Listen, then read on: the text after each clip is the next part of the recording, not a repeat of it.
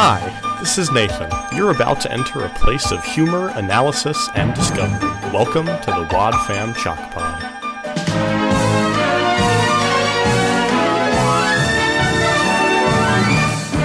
Hello and welcome to the Wad Fam Chalk Pod. I'm Dylan Weaver, And I'm Andrew Sabo. and we are joined again this week by. Drew Huber. Hey, look at that! I guess got It's it Drew right. again. No way. Congratulations, buddy. You did a good job. Thank you. I'm glad to be back. Yeah. And what are we talking about today, Dylan? we are talking about, and this will come as a shocker to everyone, part two of Bernard and Joseph. Oh shoot, really? I prepared for another one.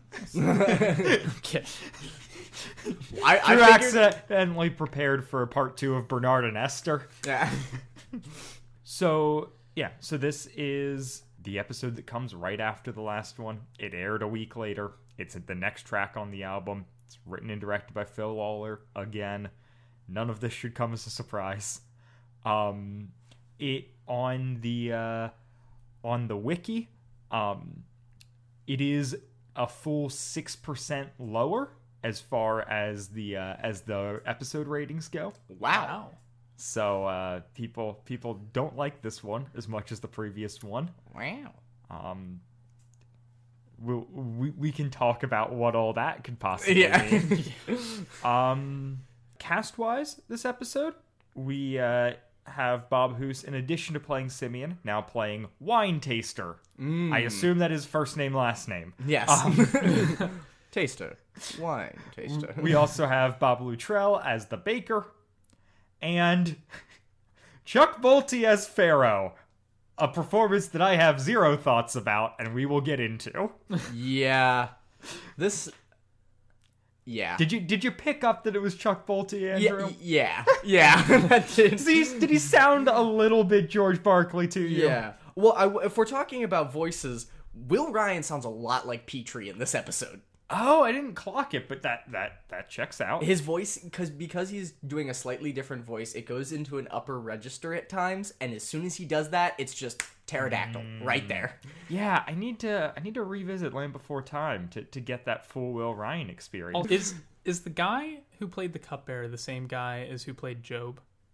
Is that is that the same Oh, person? Because it sounded when interesting. in his cupbearer voice. we're, and we're he- talking when he about was- the wine taster. Yeah, sorry. Not the The cupbearer. wine taster. Wine taster. First Dear name Lord. wine, last name taster. Yes. Uh, did, Unlike James did Bond. Mr. Taster Stirred, not shaken. um, play Job? Because when he was whining and complaining and fake drunk, it sounded a lot like Job when he was tearing his clothes. He did not. Job was Walker Edmiston.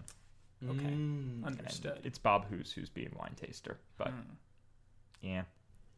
Good thought though. Thank you. See, my Odyssey knowledge is so minimal. Well, and it wouldn't have surprised me because Bob Hoose is like one- one of the like, or sorry, not Bob Hoose. Who who were we talking? Oh yeah, Walker Bob Hoose was was wine taster. It's just one of like the regular players. Mm-hmm. Understood. So he's a sound engineer, maybe. I forget what his official role on the show is. So we've got a promo.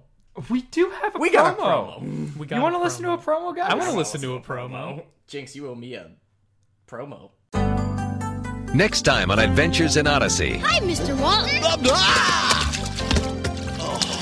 That was neat, Mr. Walton. I The story of the exciting life and profound faith of one of the Old Testament's most beloved characters. Oh, we both had dreams last night. Yes, strange dreams. Find out what happens next time on Adventures in Odyssey.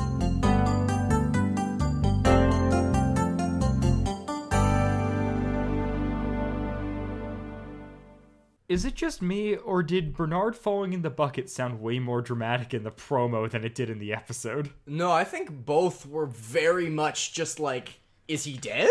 like the sound Honestly? it makes. And It, I could hear him falling in water. When that happened, I didn't need him to say that he fell in his bucket. I knew exactly what happened. So well Well, done he didn't. the audio. Bernard engineers. didn't say that he fell in his bucket. He says, "Help me get my foot out of the bucket." Correct, but Artie says, I've never seen someone jump straight up and land in a bucket before. yeah, I'm imagining a cat type situation where you scare it and it just goes up and their legs are straight down. Just Yep. Straight up, straight down, but bucket underneath them the second time. The, bu- the bucket magically appeared. Do you have a bucket on your foot? Well done, Andrew. Thank you. Well done. Um, honestly though, before we get to the bucket, we need to talk about Chris's beginning to this episode. Yes. Uh, Hey, you guys know how all those stories these days mm. involve revenge? and how the message is always the same. If someone hurts you, you have every right to get back at them. Because that's what a revenge tale is. Revenge tales never include the person who is out for revenge wrecking their own life in order to get revenge. That's not the way movies work. Never. And also, this is a story of revenge. Oh, that's the point of Joseph, right? Okay, and that's an interesting point that I would like to talk about a little bit later because is Joseph a jerk? Kind of. That is an I think interesting that- question because yes, I would a- like to talk about this. There's as some ongoing because of the timeline that I had always kind of thought like had always stuck out to me when I read it like in the Bible, but especially hearing it now, I was like, yeah, he really just messed with his brothers like a lot. Like oh, we have stuff to talk about yeah, there. yeah, yeah. Um, let's just let's but, just get but right- yes, it is very important off the top to know that this is a tale about revenge. And no, that's not something Bernard will talk about in the episode or the Bible will mention, but it is something that Chris will say at the beginning and the end to frame it. To be fair, Bernard doesn't talk about any morality in this at all. Like he just he literally just tells the story and already just says cool story and like that's the whole bit. Like Yeah. that's it. Like Um, he doesn't even You, they don't even the make bit a at the end where he's really upset that people think he's good at telling stories. Okay, well there's that. But like the whole pretense of the first one where like they tried to weave something together. Like it's just they don't Poorly. even try this time. They're just like We're just telling a story. They didn't have to because they did Right. that the first one, and the whole point was that they didn't finish it, and so the Right. next logical step is to finish it. Well, and also, we have Chris telling us that it's about revenge. which Yeah. is I- I mean, okay. Th- that's a fair point. They talk like there is a theme of revenge. Not revenge, but that is a There's an potential theme. Yes, yeah. in Joseph that you can pull out.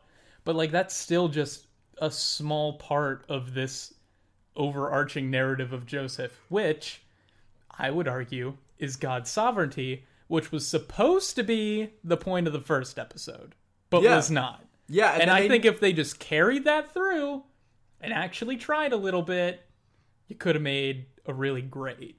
now that you mention it, they thing. didn't carry that through at all. They didn't even. Well, first off, they didn't even talk about it last. right, I was gonna say it wasn't talked about in the first one. There is a line at the very end of this episode that is just like, "Oh yeah, this was all God's plan," mm-hmm.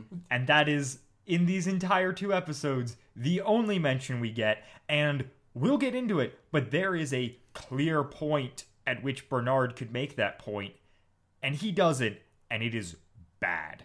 Yeah, it doesn't quite make a lot of sense, but you know, So yeah, um, what we have, yeah. So as as we discussed, then Artie scares Bernard. Mm-hmm. He lands in the water bucket, and then Artie is like, "So you're gonna finish the story?" And he's like, "What story?" And Artie then, for the listener, recaps what we had last The- episode. but only the last like one thing, Right. Like all he was in jail, then he was in charge of the j- like that's all he touches on, which is fine. You know, that's that's whatever. But Yep. like, if you're gonna give me a a hot recap, like. You know the Joseph guy. He's a child. Sold his brother. Well, uh, no, I'm okay. Yes, but the point of this is clearly this to, is also like a Expositional Sunday school story. yeah, yeah, yeah. yeah. Most children know it. It's Yeah. weird that Artie didn't. Well, yeah, Bernard does make that point very clear. Yeah, Shame on him. I know. Kids these days. Kids these days. Tell you what. there's a lot of revenge going around with kids these You know, I in the toy section at Stinking Target, it's just like it's like Lord of the Flies. There's just children running around with Hot Wheels on sticks, just like So, with that in mind, uh, the dream telling sequence. Oh, Yeah. yes. So we get Joseph and like basically it, it jumps back into the story.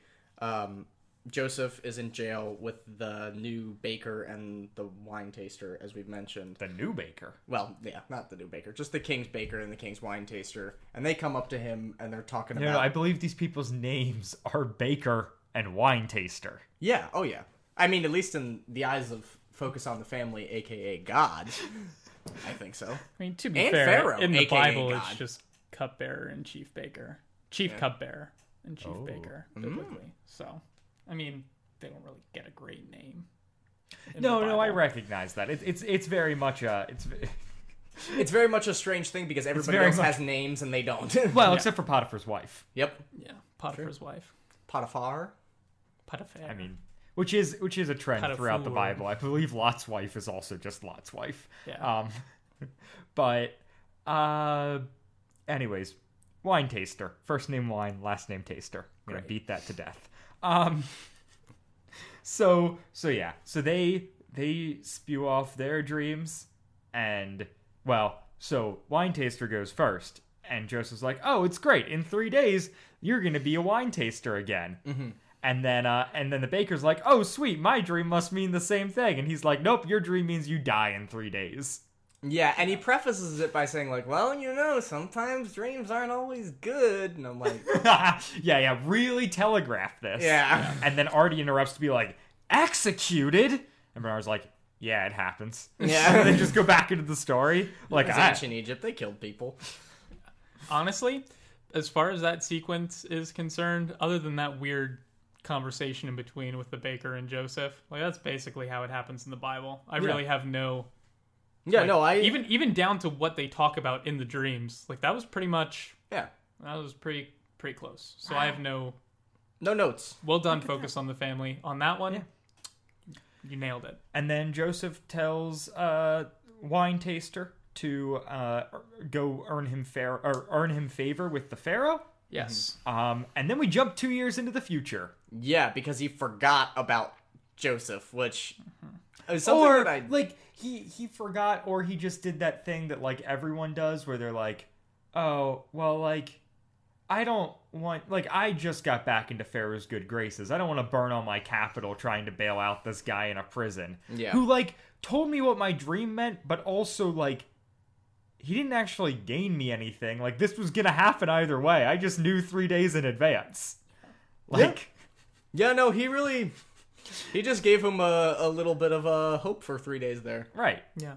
um, Yeah. I, either way, he didn't say anything to Pharaoh for two years. Yeah, However you want to slice it. Which I feel so bad for Joseph in the sense that it's just like, okay, I get it, six months, a year, but like two years. Oh, the Could timeline of this episode is well, of this story in Yeah. the Bible is so just like it's so much time. Yeah, no, there's a large, there's a large span of time, Which I don't especially when we get to the think- famine. Yeah, which I don't think is something I ever really thought about with it. Mm-hmm. Just in that, like, it's not. Yeah, it, as we talked about last episode, it's not. It's not a passage that I've revisited recently, Mm-hmm. and so like I don't know if the gravity's quite there, and like it's not something that like the Ballad of Little Joe hammer, hammers home real hard. Yeah. Of like it's been like freaking um Reuben has children. Yeah, like yeah. it is.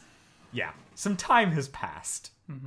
which again adds because I didn't really appreciate that the, the in my previous readings and stuff. Maybe I did a little bit, but you know, this time around, definitely making me think more so with what Joseph is doing, kind of behind the scenes and stuff. Because we don't really. They don't really talk much about his relationship with God in the sense that like they talk about David's relationship with God where it's like he's praying, we have lots of documented evidence of like what he's saying and kind of the emotions that he's feeling and what he's going through. Whereas the story of Joseph where I feel like it could definitely benefit from some insight as far as fleshing out his character because we get some actions that it's hard to tell how much of it has been planned ahead by him and how much of it is just kind of happening. Mm. like you're you're saying you're saying like what part of this episode is Joseph's agency versus what part is God's sovereignty? Yeah, I guess that would be the question that you should ask. Yeah. Yeah. But let's uh-huh. get to Pharaoh's dream. Let's get to Pharaoh's accent. Yep. Is it Boston? Is it New York? Which one? Either way, Yeah, it, it's it's definitely like a New England accent. I Yeah, don't know. northeastern Yeah, accent. Maybe Connecticut? it is. It's it's so bold though. Mhm. Oh yeah. It is such a choice. It It sounds It kind of feels- like Harlow Doyle a little bit. it, it just it feels like this thing and maybe this isn't the case but like for chuck bolte who is not a voice actor by trade mm-hmm. it just feels like him being like well this can't sound like george barclay so let me just make a really strong choice in a direction yeah. Yeah. and like I'm kind of glad he doesn't do like what Hal Smith did with doing like the weird Middle Eastern thing, but making him Slightly German. but just giving him this very like yeah, New York yeah. Bostony accent was just like, "Oh, this is this is a strong choice." well, and they do that a lot in Odyssey. Now that you say that, thinking back, like when they did like Nebuchadnezzar and stuff like that, like whenever there's a big bad guy, they always give him a goofy accent. Well, Pharaoh's not bad in this story. No, no. Pharaoh's a good guy yeah. almost in this story. I No. mean, he has Baker executed, but otherwise. No, but like we also don't know what Baker did. but positions of foreign Does the power. Bible say what Baker did? The Bible does not say Baker did. It actually just says that Pharaoh got mad at his servants, and he put them in jail, and then he killed the baker, and restored the cupbearer. Hmm. So Wine taster. first name wine, last, Last name, name taster. taster. but Why? I do I do find that to be like a a funny switch where it's like so you wanted you wanted like you didn't think children would understand what a cupbearer was, so you changed it to wine taster. Yeah, But then like A six-year-old is really gonna vibe with that. Right, but then but now you're just talking about wine? Well, and they've used cupbearer in Odyssey before, or at other times. I know that they definitely have. Okay. I- Like, because I know that they, yeah, because David was Saul's cupbearer, wasn't he?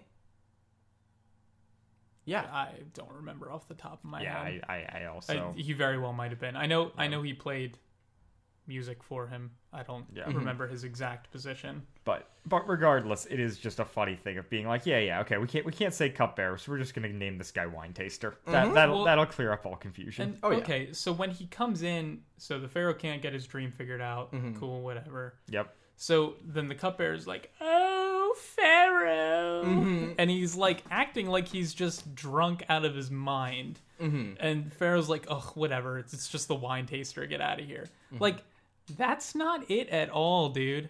The cupbearer. Okay, so according to uh, the JVL or the Jewish Virtual Library, uh, which has all sorts of wonderful resources, and I highly recommend checking them out if you're doing Old Testament research.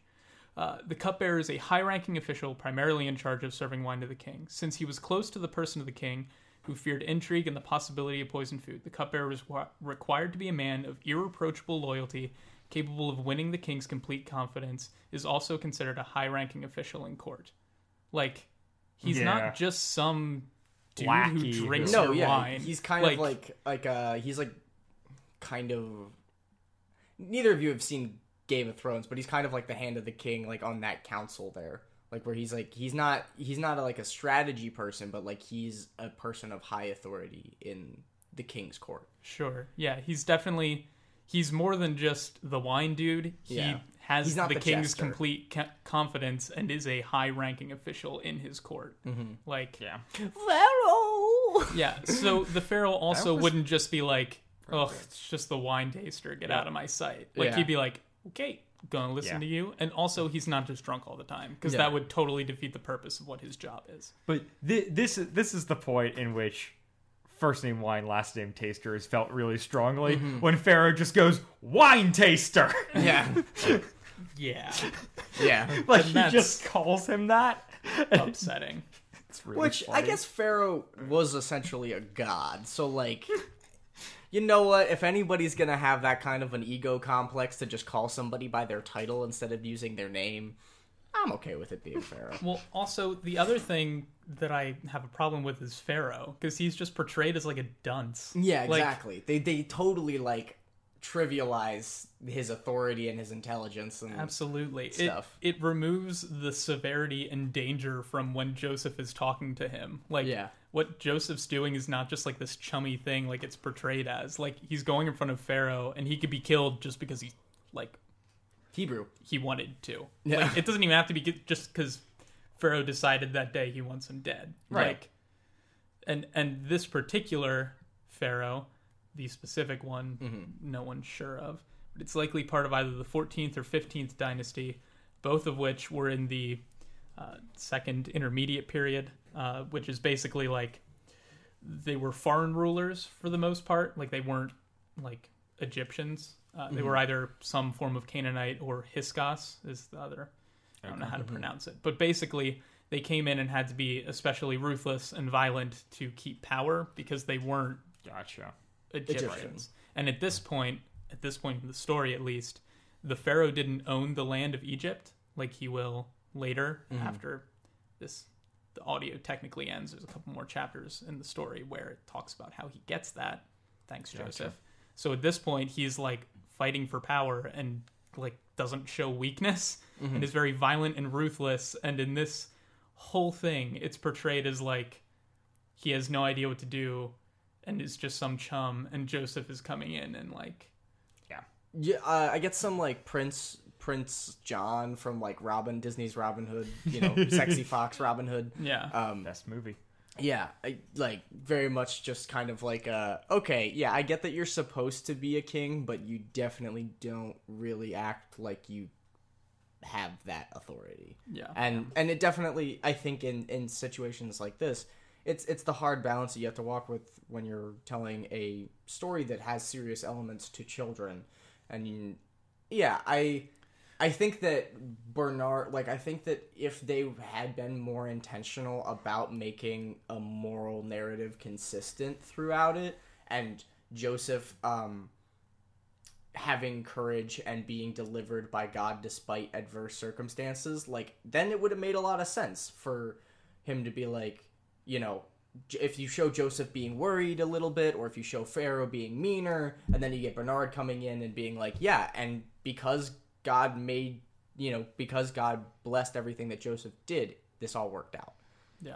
Yeah. And I think and I think that's really missing because Joseph is incredibly bold in the Bible, even more bold than he is in the the audio mm-hmm. because he doesn't wait for Pharaoh to ask who should be in charge or anything like that. He's just like, "Look, here's what's going to happen and you need to put someone in charge right away to like get the grain and get all this stuff." Mm-hmm. And then Pharaoh chooses Joseph not just because, oh yeah, you seem pretty wise. It's like, no, clearly God is with you and is blessing everything that you mm-hmm. do. Therefore, you're in charge. So right, so th- this is the big thing that I wanted to, to that I wanted to hit on is so Joseph gets wine taster gets Joseph in the room to mm-hmm. interpret the dreams. Joseph's like seven years of blessing, seven years of famine, um, or seven years of abundance, I guess. Yeah. blessing, whatever. Doesn't Go matter. get a, you, up you know all the either extra way. grain and Um, store it up for the famine. Yep. That's his plan. And and Pharaoh's like, okay, I'm putting you in charge of this, Joseph. You're going to be like second in command.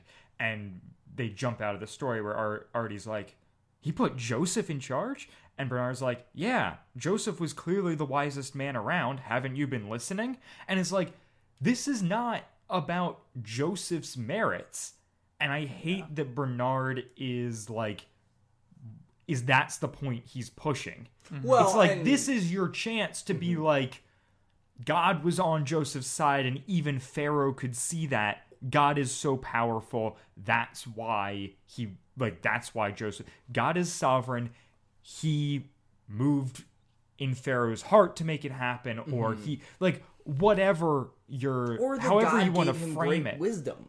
Right. Like just even just throw a little bit out there and just be like yeah of course like pharaoh sensed the great power and wisdom that god had given to joseph. And like that is one sentence and that it ties in the the theme. Right. Mm-hmm. You Or know. Pharaoh saw that God was on Joseph's side Yeah. and placed him in charge. Mm-hmm. Just like anything other than just like elevating the merits of Joseph in this moment mm-hmm. Where it's like the fact if they had just kept moving with the story it wouldn't have rubbed me so wrong but because we do a pull out from the story for bernard to further explain things and his further explanation is just like pharaoh noticed joseph was smart Yeah. that mm-hmm. really bugged me Yeah. I, I feel like this is another one of those moments where you have a theme in mind and so you miss the actual theme of the story. Yeah. Like I, I feel like that that happened in Job. It happened in the first episode of Joseph, and I, I feel like that's happening again. And I, I can't speak for the rest of Odyssey because, like I said, I don't listen to it very much. But it, it this feels like eisegesis of this is an idea that I want to talk about, and so I'm going to put it in this story because I can kind of make it mm-hmm. about that. And then you miss the points that are actually what's important and that are actually driving the story and what's actually trying to be portrayed by having this in scripture. Yeah, literary context and stuff. And that's the thing because because Joseph is such an interesting character in the sense of like Old Testament figures, we get a lot for how important Joseph is in the founding of Israel and like how involved God is with, with his life and everything. We don't really hear a lot about him as a person outside of it. And that's kind of something that I mentioned a little bit earlier. And so okay, so you look at that and you read it and you're like, so the point is less of who he is as a person and more so how God used him and how he was a conduit of God's character in, you know, reconciliation and in like showing that, you know, I mean, like if God was, re- you know, super angry and violent and retributive and stuff like that, like do you think that he would have sent Joseph to preserve the Egyptians as well as the Israelites? You know, like you get so much more out of God's character looking at Joseph's actions and how God is represented through them that his character is kind of um I don't know, for me it's always been in kind of a gray area because they don't talk about it as much as they do other very significant biblical figures.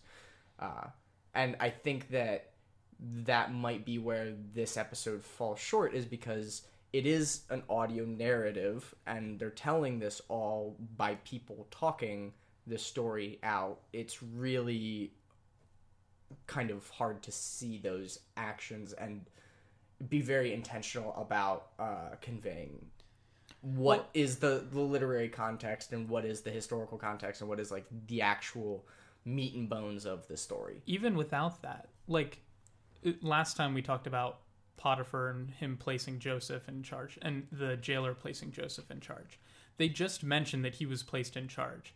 In the text, in the words that they say, the actual words that are written for what Potiphar said and the reason not what the jailer said, but the reason that he was put in charge was because God was clearly with him. And Yeah. even here, Pharaoh says, I, because God is with you. Like it's it's written out in their dialog And mm-hmm. I understand you don't take it word from word from the text, and that's okay. It's mm-hmm. not well, we've talked about this before, and I struggle because they're portraying it like it's the text, but it's not. Mm-hmm. It- yeah. If you don't take it from the text word for word, okay, but at least get the actual gist of what the text is saying, which I feel like they they completely missed throughout this episode and the one before it because the key part that's in the dialogue that they're recreating they miss. which is so interesting because I think that Odyssey does a really good job about uh, with that in the Imagination Station episodes or the Room of Consequence episodes and things like that, where when they use a different method other than characters established telling a story, I feel like they do a much better job of actually representing um, what the scripture, like the the, the full um, scripture value. Not you know more, not necessarily all of it. I'm looking at you, Mortal Coil, but you know. the, the the thing I think is interesting is like they clearly decided first, hey, we're going to talk about Joseph. Mm-hmm. And then they went to Joseph and were like, okay, what are themes that we can pull from this that kids will understand and relate to? and they decided on large families and revenge for whatever reason. It's really, really annoying because so maybe maybe the thought is just like the sovereignty of God is not a lesson that kids are going to get. However, there are other episodes of Odyssey that portray that really, really well.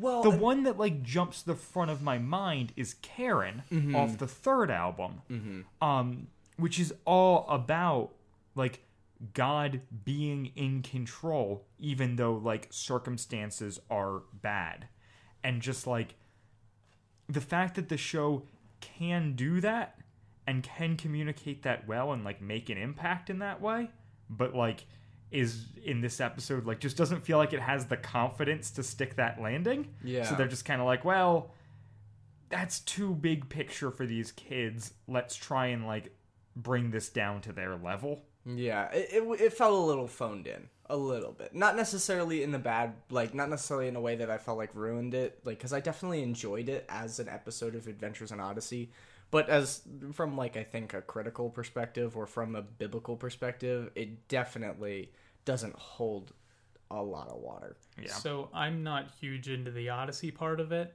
So from a biblical perspective, they they they really beefed this one. I think I would call this a fail. Honestly, Yeah, no, I can- I, I, I- don't I would I wouldn't call it heretical, but yeah, I I definitely think that they missed the they missed Yeah, the shot. It's It's not okay, heretical, that- that's yeah, I'm with they- Andrew on this. they mi- they missed Right. it. yeah, They read through the story and they, they done they done beefed it. So, moving on with the story, uh, we then get Joseph being put in charge. Bernard refers to him as the second most famous and powerful man in Egypt. Um, and then Jacob, uh, we cut to Jacob, who Real quick. Oh yeah, yeah. I I understand it's audio and it's for kids, but also being put second in charge of Egypt, even in turmoil, like big deal. that's huge. Like No, that's no, Oh, that's yeah. like the like world. that's yeah. You, most of the known world at this point, you're now in charge of. Which most of the civilized world, at least. yeah, well, that's really all that was known at that point. Yeah. Like that's that's huge. Anyway, And so, right. So we now jump to to the brothers, and it's we're assuming th- this is this is now like we are in the famine. Yeah. So the seven years of prosperity have passed, and we're now in. I don't know. I would. Uh, do, is there scriptural like a like a clear timeline here, Drew? I was I was ballparking like we're at like ten years since um since Joseph was sold into slavery.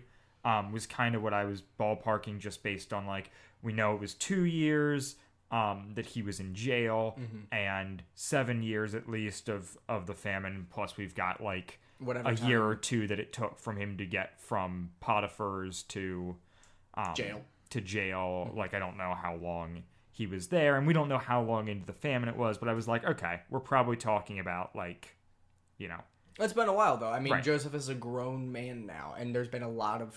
I mean, so Joseph's life, and maybe I'm, you know, just extrapolating here, but it would make a lot of sense for in that time, the that seven years of wealth, Joseph basically, you know, was on top of the world essentially, and had not seen his family, had not been in contact with that we know of. You know, there's no, there's none of that. Um, Yeah. And so I guess the question that I have about kind of like about the role of God's sovereignty in this is when Joseph's brothers come and all of that. Like in this time, in that seven year period where he's doing really well and like he is operating under the guidance of God's sovereignty, like he's, you know, God's given him insight into things and anointed him to carry out, you know, so the whole the whole The plan is like save like collect extra grain Mm-hmm. while we are in these seven years of prosperity so that we will make it through the seven years of famine Yeah. But so in that time, does he hate his brothers? Yeah, we we don't. don't, get any like we get the result of the reconciliation which for me when we talk about the story of joseph that's what i think about the most is is the the the god returning all things to himself in despite the most adverse circumstances you know we have um you know joseph obviously kind of getting screwed over left and right and um, a lot of time has passed and i'm just wondering if in those years of prosperity and things like that especially being in a foreign country i'm wondering if the reason that we don't hear about it as much is because in this story if joseph is this god conduit and we show him at in this such positive light like is there a i want to know the story of god working in Joseph's heart to reconcile his brothers to himself. Because you definitely get this very detached view of Joseph where you don't really see much about how what his family and friends have done that has affected him emotionally other you know it's depicted physically and it's shown but there's not much of that. And i think especially with how much time passed and how much bad things happened to him you know before that like i could definitely see when you know joseph sees his brothers for the first time in forever he just despises them and like actually like doesn't want them at all you know Yeah, so I mean, so first off, he's around 37 when his brothers come back. Okay. Give or take. So it says he was 30 when Pharaoh put him in charge, then 7 years of abundance, then presumably a bit into the famine. Mm-hmm. So 37 to 40ish, right. give or so take. we're talking 20 years since he was. 20 and change, yeah. So it's been a hot minute. Yeah, mm-hmm. that's a And I lot think- of time. I- I mean, it's absolutely fair that we desire to see that work in his life. I think that's a that's a really cool thing that God does that we don't really get a lot of insight into. But I think it's clear, regardless of how it happened, it seems very clear that he doesn't harbor that resentment. He Yeah. actually seems to harbor some some sadness for time lost with his family. yeah um, no more than definitely anything else. and and maybe the maybe the language that i'm missing is that you know joseph was a man after god's own heart and he just really loved god and in that moment you know if it was an ongoing struggle it was an ongoing struggle that he always had god with him and so it wasn't addressed you know Yeah, and I think uh, at this point in Scripture, I mean, we see we see God working in the lives of Abraham, Isaac, and Jacob, and and Joseph and Moses, but it's it's not always as clear and as prevalent as someone like David or Yeah. Solomon. Like the writer of Genesis, um, potentially Moses, depending on how you cut and slice this. Church tradition says Moses. Yeah.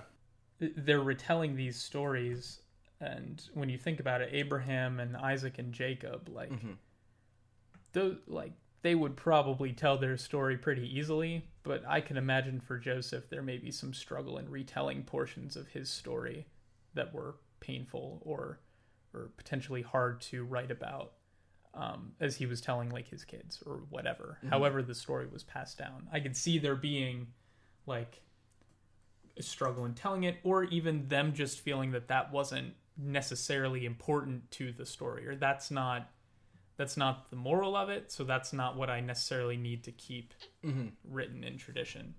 For whatever reason, it's not there. yeah But well okay so anyway that rabbit trail Yeah. So Um, so the Jacob sends out his all all of the brothers sans Benjamin um to Egypt to get food because they're in the middle of this famine.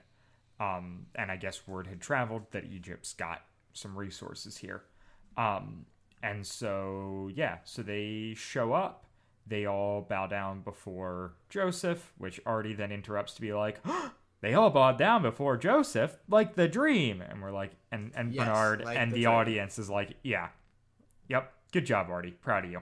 Um, and so then uh, Joseph does the move where he accuses them of being spies. They respond that they're 12 brothers, and he's like, Well, that's clearly a lie. There's only 10 of you. And they're like, Well, one's in Canaan, one is dead. I'm just like, Why would you Why would you say 12? Right. Is this like a specific like cultural historical thing that I'm just missing where you're like we are 12 brothers and it's like do you you you include the one who's not with you and the one who's not living?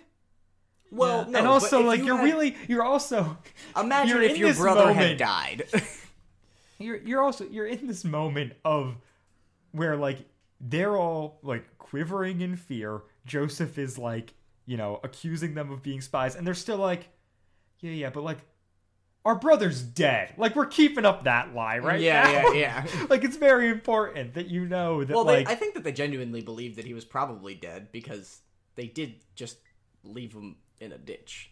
no, they sold him into Oh, they, slavery. yeah, they sold him into slavery. That's right. So so yeah, I I guess I guess you just continue to be bought into the lie and whatnot. But I did. I, I- was like, oh, you're like fearing for your lives, and you're like, no, we must keep this lie going. Yeah. Well, I'll also note um, that it, later on, uh, when they go back to their dad, uh, which we'll get to then, but like he in the Bible, it talks about he was like, "Why the heck did you tell them that you have another brother?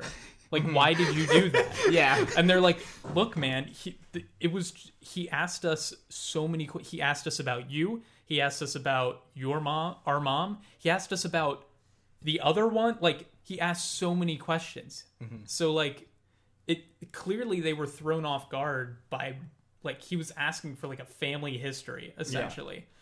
Yeah. So, So- one other thing is when Joseph gets like upset. I don't remember how they cover this in the audio. Like where where after so the brothers talk to themselves in prison and are like, "Come on, guys, why could we do this?" And then Reuben hits him back with, "Told you guys not to do it." Right, Yeah. right. So, so right. So there's this thing where the, the brothers are like Joseph throws them in prison, and the brothers are all immediately like, "Oh man, this is this is all recompense for like when we sold our brother into slavery." Yeah.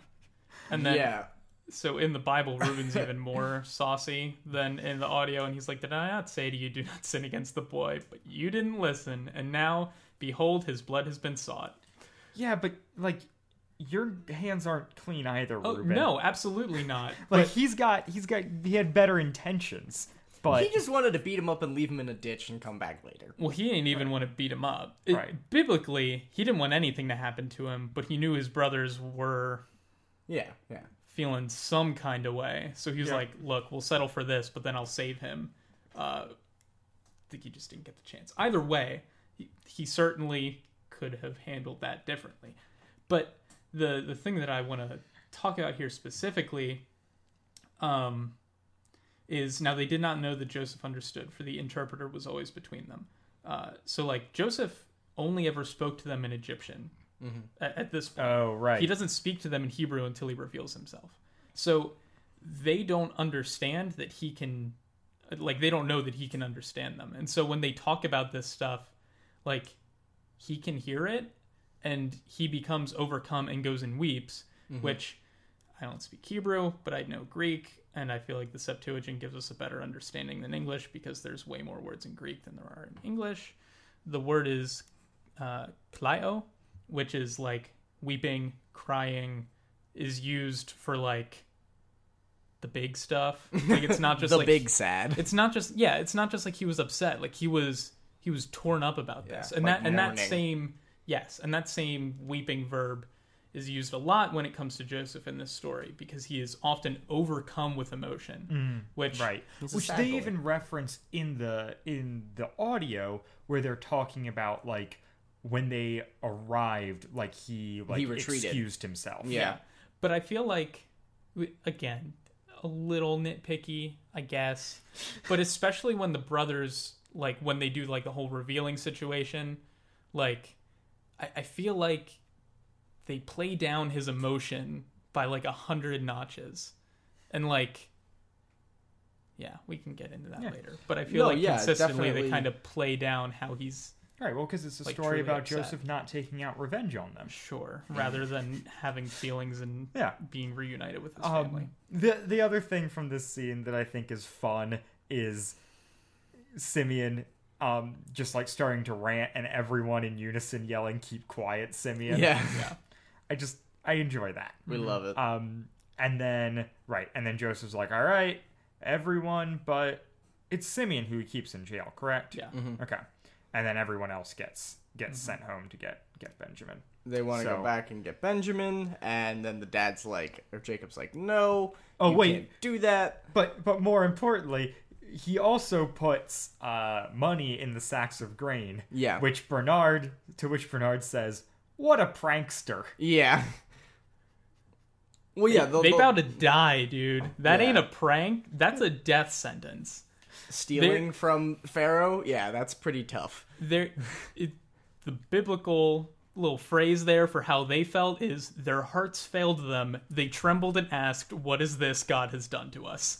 Like clearly, this is not just a little goofy prankster. This is, oh crap, we finna die. Yeah. Like, Well, and then right, and so when when Jacob finds out about that, he hit the ceiling. Well, he hit the top of his tent. Yeah. gosh, it's so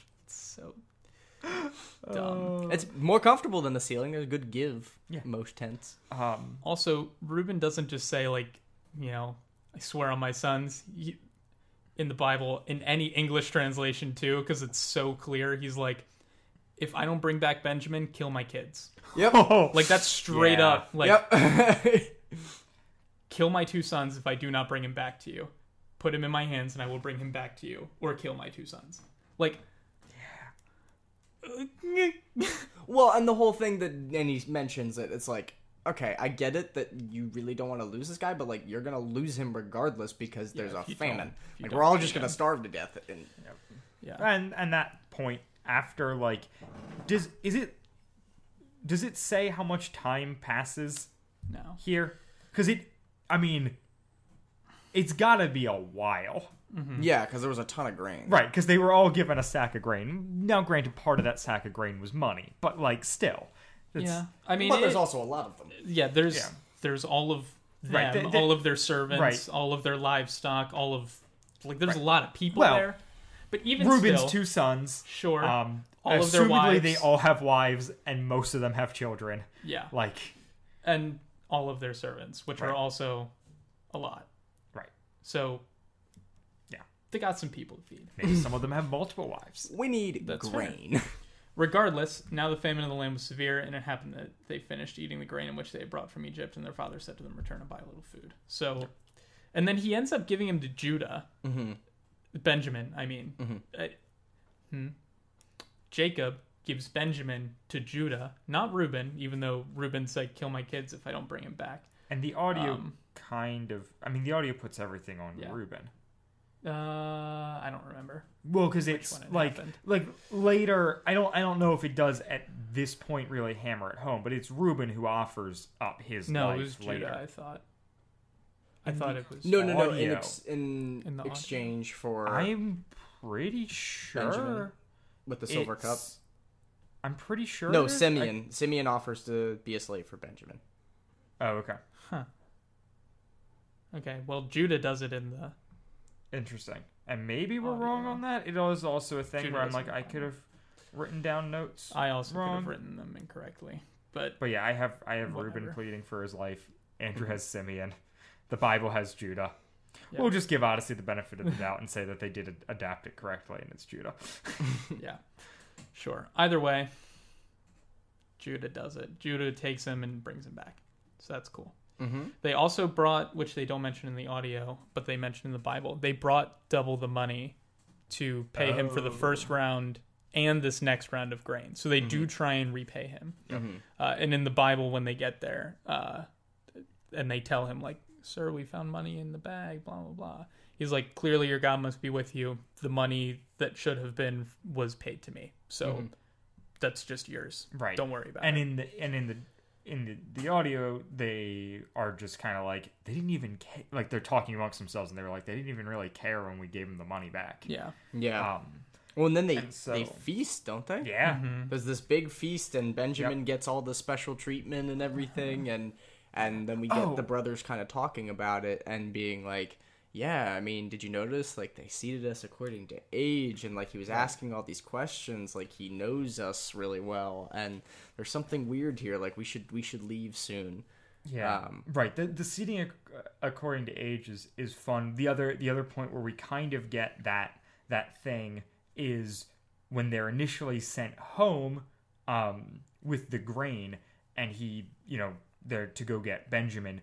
Um, Joseph says, like, you know, go get the go bring the youngest brother, and like as they're leaving, you hear them talking on themselves like Mm-hmm. How do you know youngest, it was the kind of like Yeah. that, like Yeah. right.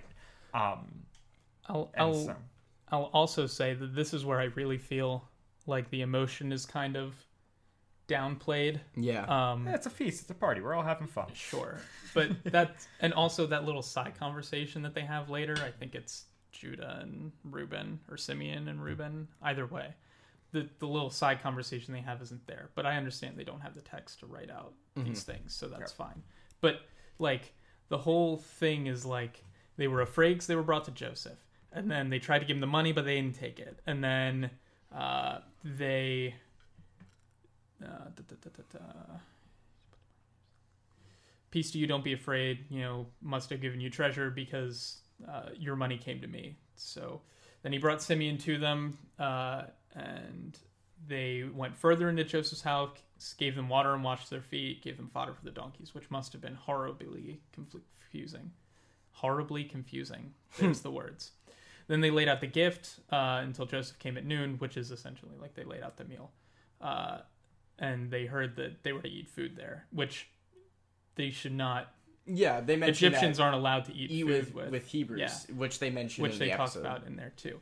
Um, they bowed before him on the ground. This is the first time they actually mention bowing before him in the Bible. It's not Oh, mentioned interesting. before. It's not so in the this is previous scene.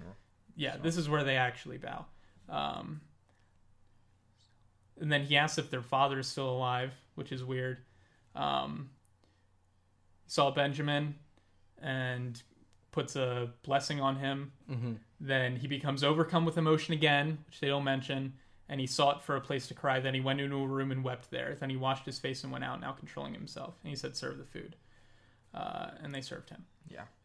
So like all like a lot of things happen there, Right. and it's, it's- like 30 seconds in audio Yep. and like this is this is like the rising action this is where it's coming to the head and they're just like yeah they had a good little meal and they were a little confused about you know some of the things that happened but it's fine Yeah. like Yep. no But no, this in- is huge No, it, it doesn't matter. Clearly, um, so they're they're set according to their age, and then Joseph uh, has they feast, and then Joseph pulls his his like attendant to the side and is like, "Hey, put this cup, put my silver cup in the sack for the youngest one."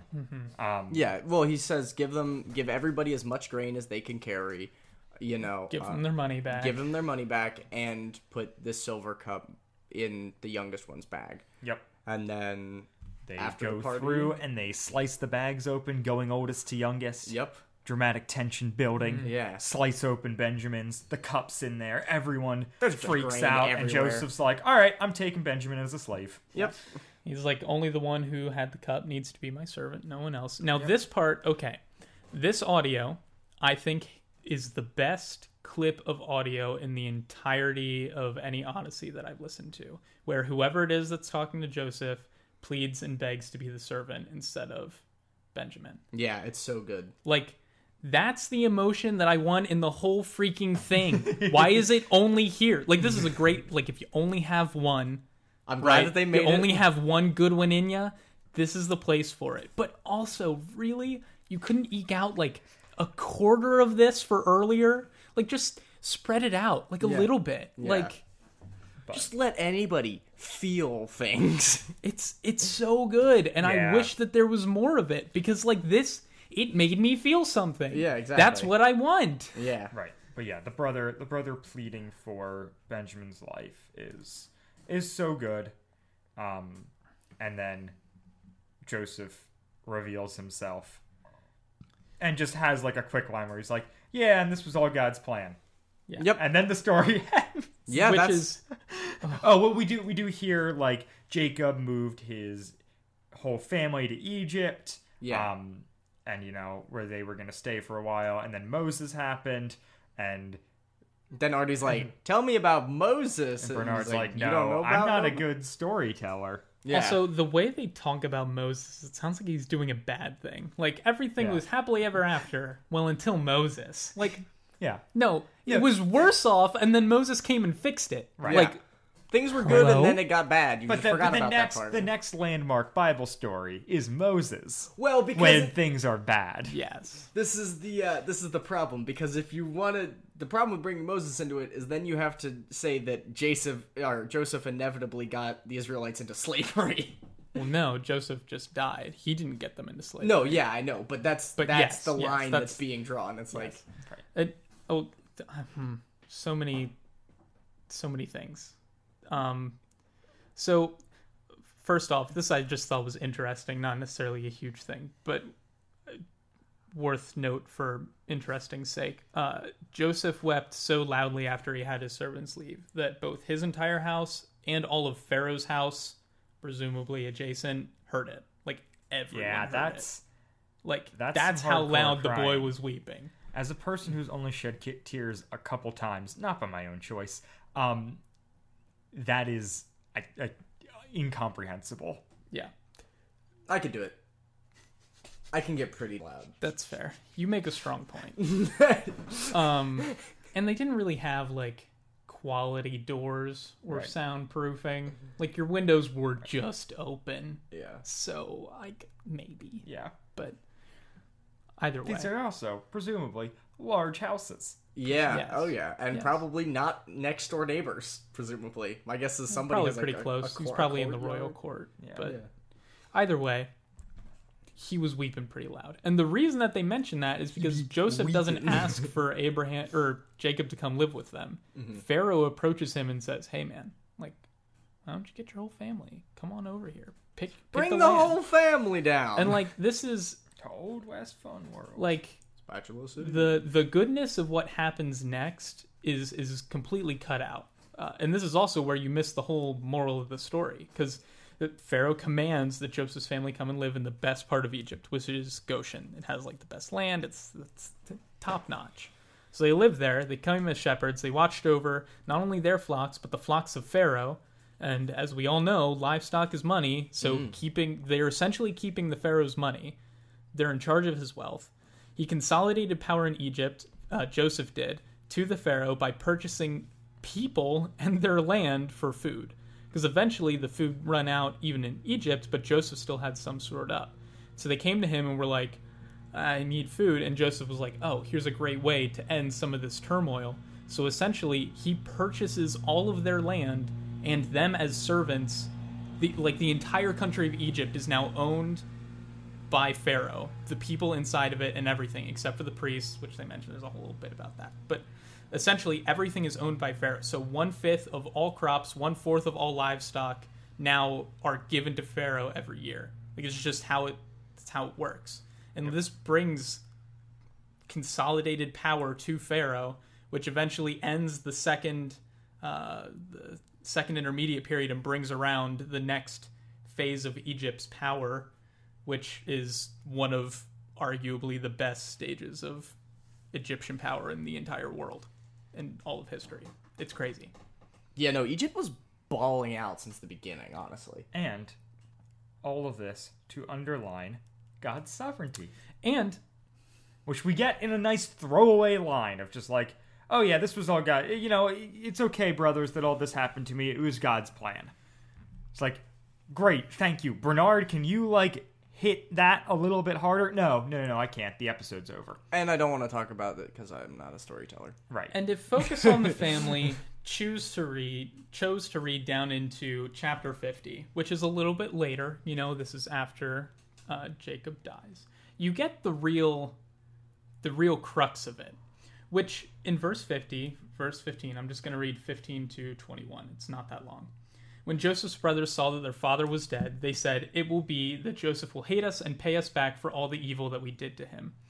Uh, so they sent word to Joseph, saying, Your father commanded us before his death, saying, Thus you may thus you must say to Joseph, Oh please now forgive the transgressions of your brothers and their sin, for they did evil to you. So now please forgive the transgressions of the servants of the God of your father. And Joseph wept when they spoke to him. Then his brothers went also and fell before him and said, Behold, we are your servants.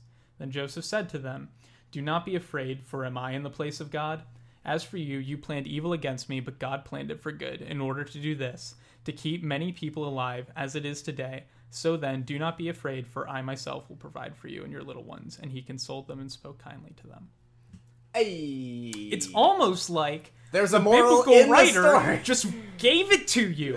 There's six verse. You could read that crap line for line, and you have a better moral of the story, a more accurate moral of the story, and just it's just a better one. It's, It's a, just it's good. better ending. It's a better ending by far. than just he didn't take revenge on his brothers. Yep. Like Oh yeah. he didn't Yeah. do it and here's here's probably my biggest gripe with this there's no reason that they give why you grape? shouldn't take yes exactly my biggest my biggest prune like they don't give a reason why you shouldn't take revenge they just say don't do it Right. and Mm-hmm. like there's so many good reasons not to take revenge and so many good stories that talk about I was gonna say there are so many good revenge stories in the Bible that would underline, "Hey, these are the bad things that can happen if you take revenge."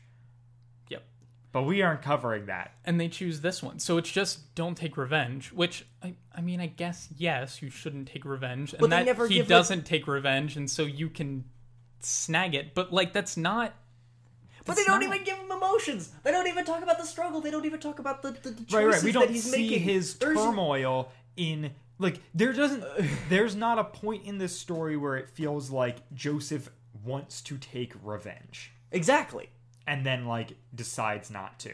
Unless you'd argue that him kind of messing with his brothers is a form of vengeance. But in that case, he took revenge. right. But in, So like, well, and in the same respect, he, he says it so plainly and it's so deadpan i in a lot of ways, at least how it came across to me, you know, from the episode that like, yeah, like he didn't even have ill will. There was just like there was just nothing there. Like he always knew that it was going to work out, and so he was just kind of like, you know, baseline. Like there was no there was no spike in you know aggression or you know even what you said like him literally running away to weep like you don't really get a lot of that that kind of emotion conveyed in the episode that like there's this big internal struggle going on because yeah this is an excellent story about how god resolves differences differently than man does. You know? Like in egypt yeah like eye for an eye tooth for a tooth he's gonna he's gonna get him back. And you know in this we see okay joseph god blessing joseph looks like god returning joseph's family to him through via reconciliation.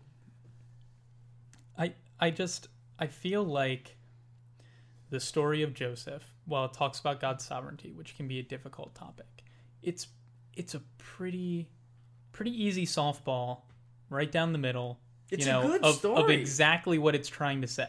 It it mentions God's sovereignty every time Joseph does something good, it is directly related to God doing it through him. It they, they it says it explicitly every single time. And and at the very end, like when he's asked why he didn't take revenge on them, it's don't be afraid, for I'm not in the place of God. Because God's gonna deal with it. God is sovereign. He has he's made these decisions already. Like it's not my place to do that. And it's so clear and it's so it's so good. And Yeah. they just they miss it. i just want odyssey to revisit joseph now Do a it's been like almost 50 albums do a Bernard and Joseph part two. well bernard's I will.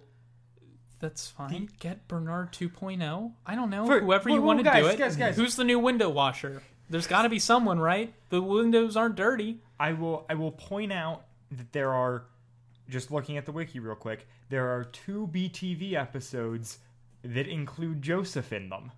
And What are the morals of their story? Mm. I don't know. Okay. But but B, BTV well, so one is BTV Temptation and one is BTV Revenge. So probably not what you want from your Joseph story. i wish that you could see the look on drew's face right now It's it is whelp listen. he has a feeling listen, of whelp listen, focus on the family.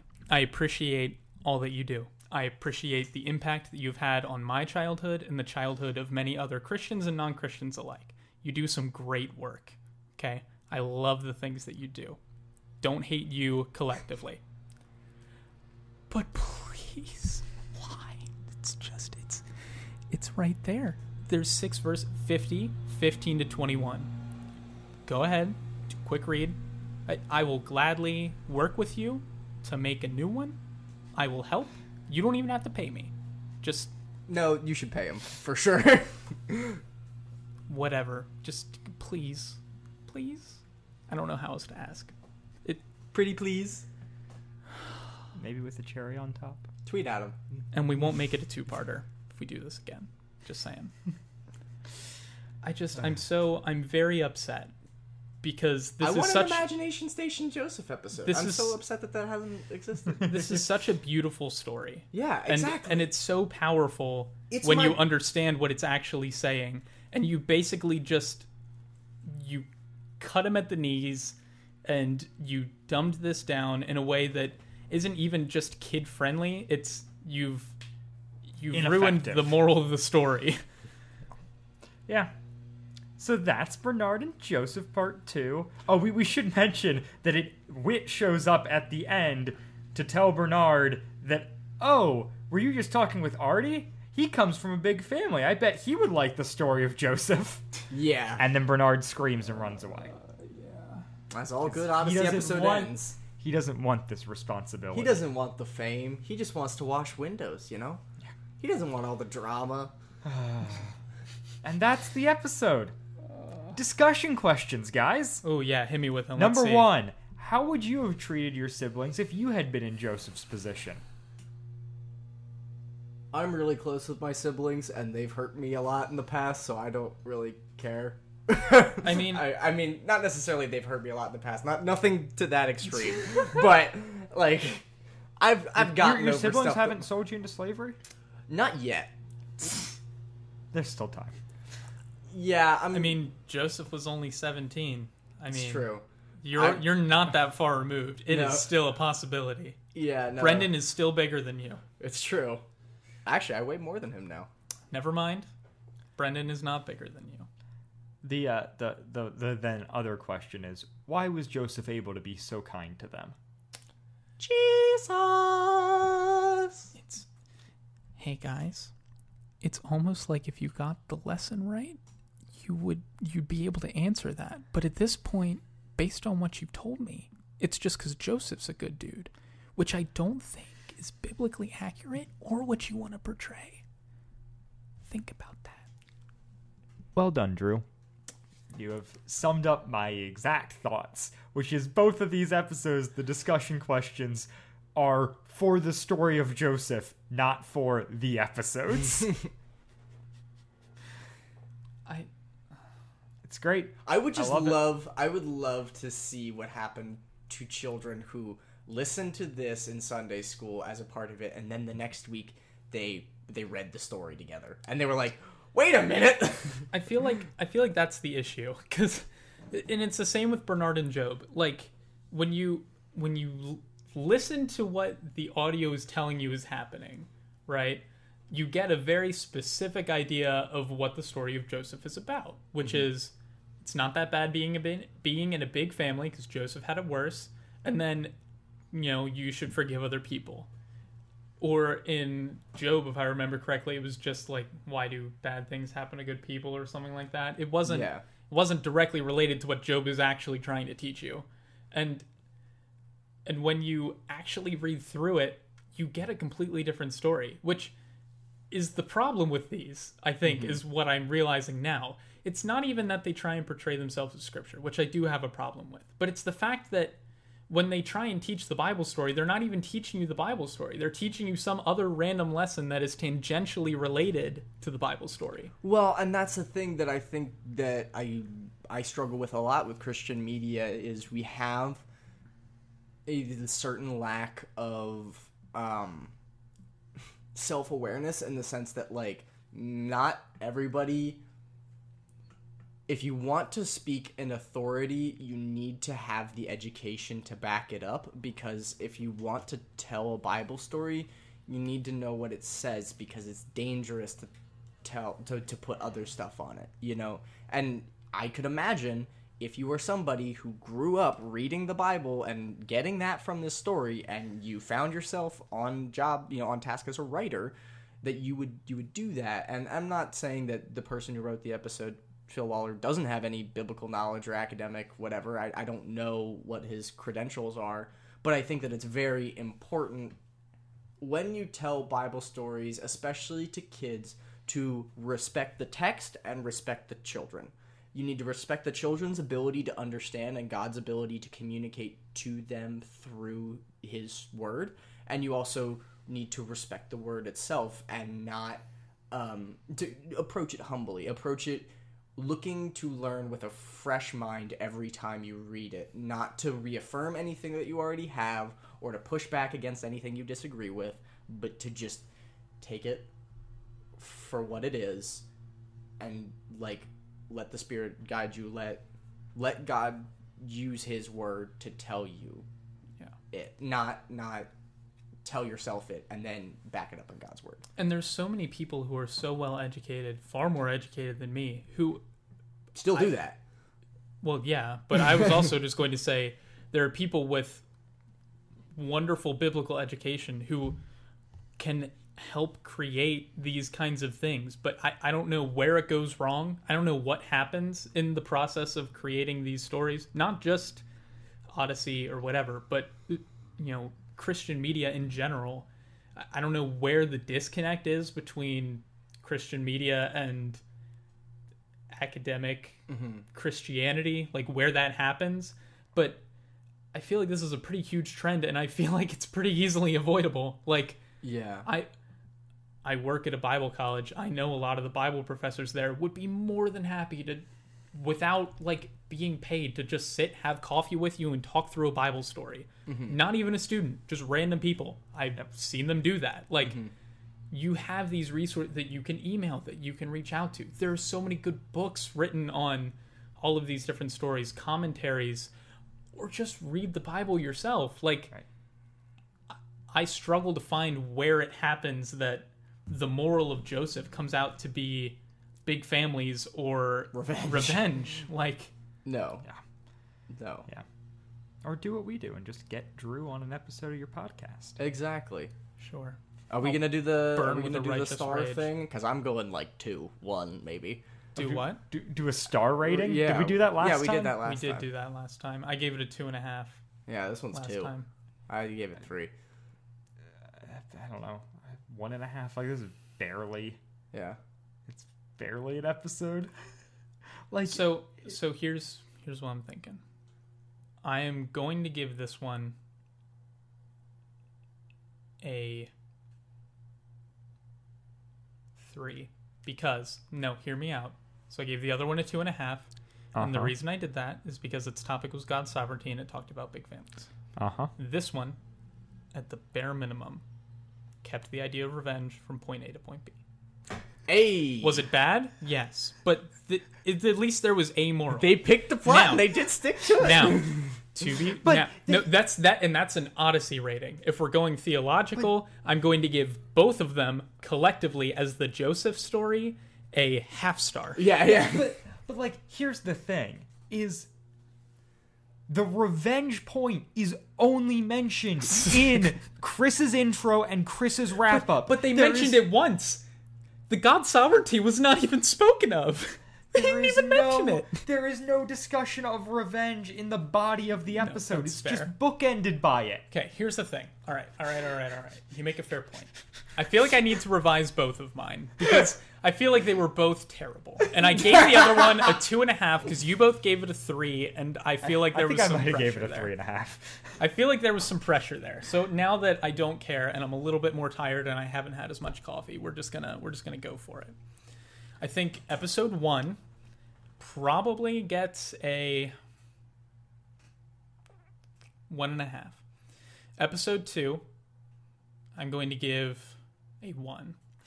And then collectively, as a series, I'm going to hit it with a zero out of five. because one, I don't really care about the Odyssey portion. That's just me, and I Yep. get it. To some people, that's important and that's great. And if the Odyssey part was good to you, then that's good to you, and that's But sure. That's more it's not your subjective. But as far as like moral of the story, content, biblical accuracy, there's just zero out of five stars. The entire moral of the story was lost when it was written to you in six verses in chapter 50, 15 to 21. Focus on the family. If you hear this again, Genesis 50, verses 15 to 21, it's right there. I will give you a pass if you take two. Like, I will, I will, yeah, go for it. There's still time. Would you come back on the pod to cover a Bernard and Joseph episode if they were to put an- out a new one? Absolutely, I'd come back on to cover if they if they do anything with Bernard and Joe, Bernard and Joe, like if they do a remake of any of these, any of the ones that I talk about, even one that I haven't talked about yet, I will listen to the first one and the new one, and then we'll talk about it. I, I'm willing to revisit and say that you guys did an amazing job if you do an amazing job. Like I'm not opposed to you. I don't want to say you did a bad thing, but this just doesn't feel You wrote a bad song, PT. doesn't feel good to me. Uh, yeah. I that's all I got. I that's all she wrote for me. I yeah. Do you Yeah. got anything you want to tell the listeners about? Anything you want to plug today? I mean, again, you can hit me up on the on the Twitter um, at Andrew B Huber one. Uh, there's my two episodes of the Andrew Sabo podcast. Whoop whoop. Previous, I guess, two episodes now of the Wad Fam Chalk Pod, Bernard and Joe Part One, What? or Bernard and Joe. It's just one. Yep. Well done on keeping it in one episode. And then Bernard and Joseph Part One from last week. But yeah, There you go. I think that's about all she wrote. Very cool. Well, despite despite this being a, a slightly lackluster episode, I, I have had a delightful time talking about it with everybody. It is and I would great like to end on a here. positive note. Drew, Absolutely. I appreciate your your biblical knowledge and yeah, episodes we wouldn't talk about if not for you. Yeah, So- I'm happy to be back, and I'm happy to give it another swing if at some point you have some more guesties. Yeah, exactly. Uh, d- That's what I'm going to call your guest tweet, episodes. tweet at us and or Drew if you like us talking about the Bible and want this to happen more. Um, so that is it for the episode. Yeah. Um, we, uh, yeah, I'm glad we did we did this. Yeah. And next week we're going to be back with a special guest to talk about the episode 60s something. Yeah. So uh come listen to that with us and uh we'll talk about it then. Bye guys. Bye. Deuces. Wadfam Chalk Pod is a presentation of the Lidditz Podcast Co-op. This show is a fan podcast and has no official affiliation with Adventures in Odyssey or Focus on the Family. As such, the copyright is ours under Creative Commons. Follow the podcast at Wadfam Chalk Pod on Twitter and Instagram, or email us at wadfamchalkpod at gmail.com. Bernard and Joseph Part 2 was hosted by Dylan Weaver and Andrew Sabo, with special guest Drew Huber. It was edited by Dylan Weaver. And I'm Nathan Haverstick, hoping you'll join us again next time for more of the Wad Fam Chalk Pod.